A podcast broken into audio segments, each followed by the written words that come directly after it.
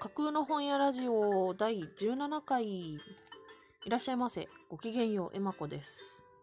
今日は151617回。3回とも1日で収録してしまうという。はい。ちょっと今日いろいろと気持ちの沈むような出来事が個人的にも世の中的にもですねいっぱいあったのでちょっと喋って紛らわしたいような。はい。というわけで、ちょっと明るい楽しいお話が最後にできればいいなと思って、あの、ラジオトークのアプリの収録画面にいろんなメニューがあるんですけど、ハッシュタグチャレンジっていうのがあります。で、これは、まあ、おしゃべりのテーマを、こう、ピックアップしてくれてるんですよね。この中から、ちょっと本に絡めて喋れそうなタグ、いくつかあるんですけど、えー、忘れられない料理っていうのを、ちょっとやってみようと思います。はい。本とグルメとか、本とお菓子、料理みたいなものって、あの、かなり組み合わせがいっぱいあって、この間ご紹介したおもたせしましたも全編全話に美味しそうなものが山ほど出てきます。はい。それもおすすめですが、はい。自分で思いつくのが他には絵本とお菓子っていうのが多いんですよね。多分、私じゃなくてもあげる人がすごい多いだろうなって思うのは、グリとグラのカステラです。あれもいいですね。憧れですね。あのまあ、グリとグラはシリーズ全体でロングセラーの大ベストセラーの絵本ですけど、結構前に、あの、絵本に出てくるお菓子のレシピ本みたいなものが、いっぱい刊行された時期があったんです。その中でもグリグラのカステラっていうのはメニューにありました。絵本に出てくるサイズ感での再現っていうのはあんまり現実的ではやっぱないんですよね。なので、フライパンいっぱいっていう感じの大きさのようなんですけど、それでもまあ十分大きいですよね。ホールケーキ1個分くらいは多分あると思うので、うん、食べきれないほどの、普段なら切り分けて一切れだけもらうようなお菓子を自分一人で抱えて食べれちゃうっていうのはやっぱ子供にとっては大変な憧れだと思います。まあ今もいいなって思うけれども。うん。やっぱ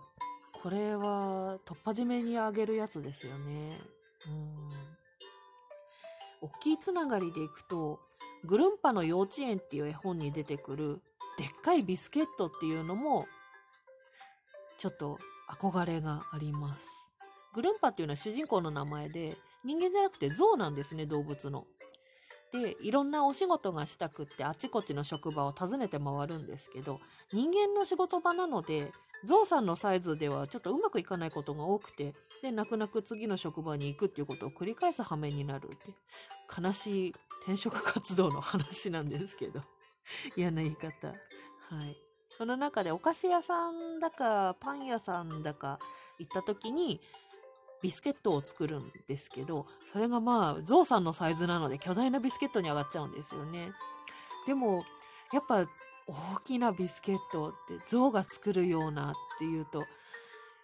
すごい、わーって思いますよね。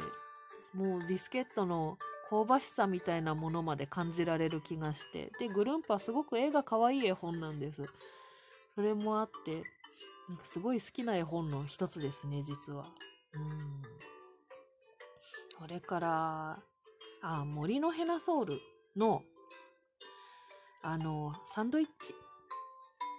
うんと、ヘナソールっていうのは、恐竜？怪獣？なんか不思議な生き物の名前なんですけど、森の中に住んでるんですね。で、あの人間の男の子の兄弟2人が、あのー、森に遊びに行くんです。その時にお母さんがお弁当を持たせてくれて、それが、えー、サンドイッチなんですけど、すごいその描写がもう素晴らしくて、あのー、お母さんがイチゴをトントントンって薄く切って、で、蜂蜜をかけてサンドイッチを作ってくれましたっていう、この描写がもう本当に素敵で、もう頭の中に思い浮かべると、こう、宝石箱やっていう感じの、もうキラキラと輝いた光景を想像できてしまう。うん。これを持って兄弟二人は森に遊びに行き、ヘナソウルに出会うんですけど、うん、このサンドイッチはやっぱ今もちょっとときめきがすごくて、これ持ってピクニックに私も行きたいですもんね。うん。早くピクニック行けるような世の中になってほしいですけどね。うん。まあ置いといて。あとは、あ、エルマーの冒険。エルマーの冒険とエルマーと竜。エルマーと16匹の竜っていう3部作になってる。これは冒険の話ですけど、エルマーっていう男の子が、竜がどこかに閉じ込められてるらしいっていう噂を聞いて、助けに行くところから始まる話です。冒険に出る。その冒険の支度をするのにエルマーは、リュックにいろんなもの詰めるんですけど、桃色の棒付きキャンディーを山ほど持ってくんです。なんで家にそんなに数があったのっていうぐらい持ってくんですけど。で、これは道中、こう、もちろん食べるのもあるんですけど、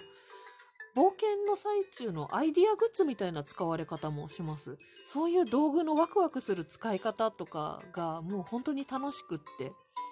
これはあの、ちょっと私の好きなジャンル、好きな物語の方向性っていうのを決定づけた本って言って、そういう意味ですごく影響を受けた本ですね。今も大好きです。児童書とか絵本の中で一番好きなの何って言われたらこれかもしれないっていうぐらい好きですね。うん、夢中で読みました。うん、ああ、アルニア国物語のライオンと魔女の、これ映画にもなったやつですけど、ターキッシュディライトっていうお菓子が出てきます。で、これ、ターキッシュっていうのはトルコのっていう意味で、で、ものは、なんかこう、スワマみたいな、ゼリーじゃないし、ちょっと、もちもちとした、ふにふにした感じので、カラフルでいろんな色があって、鬼甘いっていう。で、このライオンと魔女、ナルニア国物語ってイギリスのお話で、ライオンと魔女の時は戦時中なんですよね。で、あの、イギリスの主人公のね、イギリス人の少年少女を、こう、誘惑するために悪い魔女が出してくるお菓子なんですよ。で、その実際に誘惑された男の子は、かぶりついて食べるっていうシーンがあるんですけど、これを日本語訳して出版するときに、なんか一揉めあったらしくって、ターキッシュディライトっていう原作のそのままの名前で日本語にしてしまうと、あの、日本人には多分そんなに馴染みがない珍しいお菓子だと思うので、伝わらないんじゃないかっていうことになったみたいなんですね。それで置き換えられたのがプリンっていうお菓子です。プリンならまあ、誘惑されるかもって私は思うんですけど、でもこのお話の状況があんまりプリン食べる感じじゃないんですね。ターキッシュディライトだと指でつまんでひょいパクって食べれるんですけど、プリンってスプーンですくって食べるし、容器に入ってるよねっていう風に日本人は多分思うでしょう。ここが、そのプリンを魔女がおもむろに出してくる状況っていうのが真冬の森の中の屋外ですよ。それで誘惑された男の子がエドマンドって言うんですけど、もりもりとプリンを食べる。で、まんまと魔女に誘惑されてしまうっていう。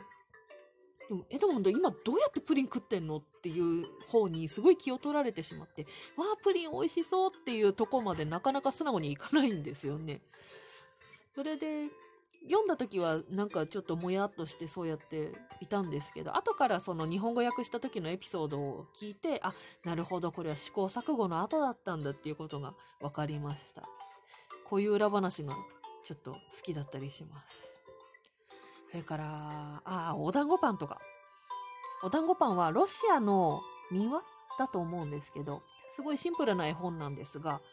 お団子パンの自己紹介の文章がすごい面白くて、あのー僕はお団子パンっていう感じで、粉を集めてゴシゴシ引っかいて、丸めてこねてできてますみたいなことを会う人会う人に言うんですね。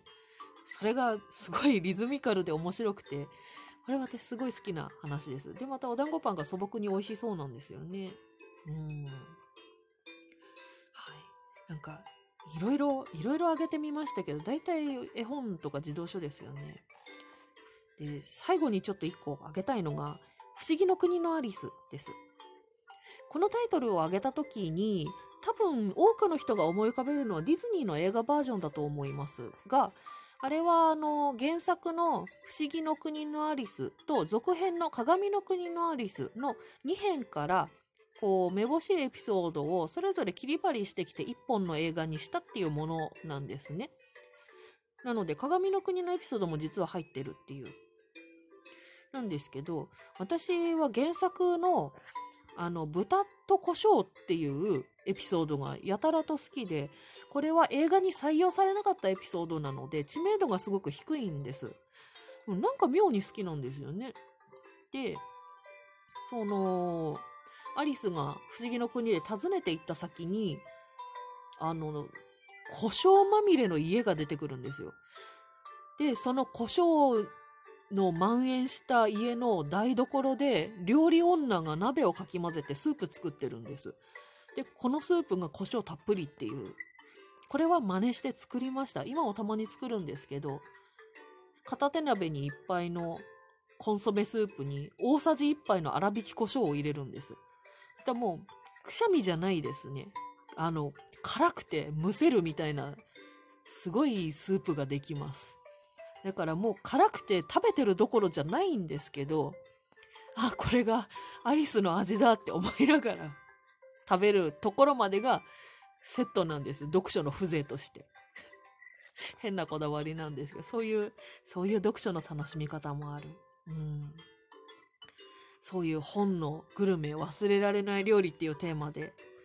美味しそうな本をもりもりとあげてみました。他にも多分いっぱいいっぱいあるんですけど、とりあえずちょっとキリがないので、こんな感じで、はい。うん、アリスのスープはまた作ろうかな。ごほごほ咳しながら食べます。そんなご紹介でした。まこでした。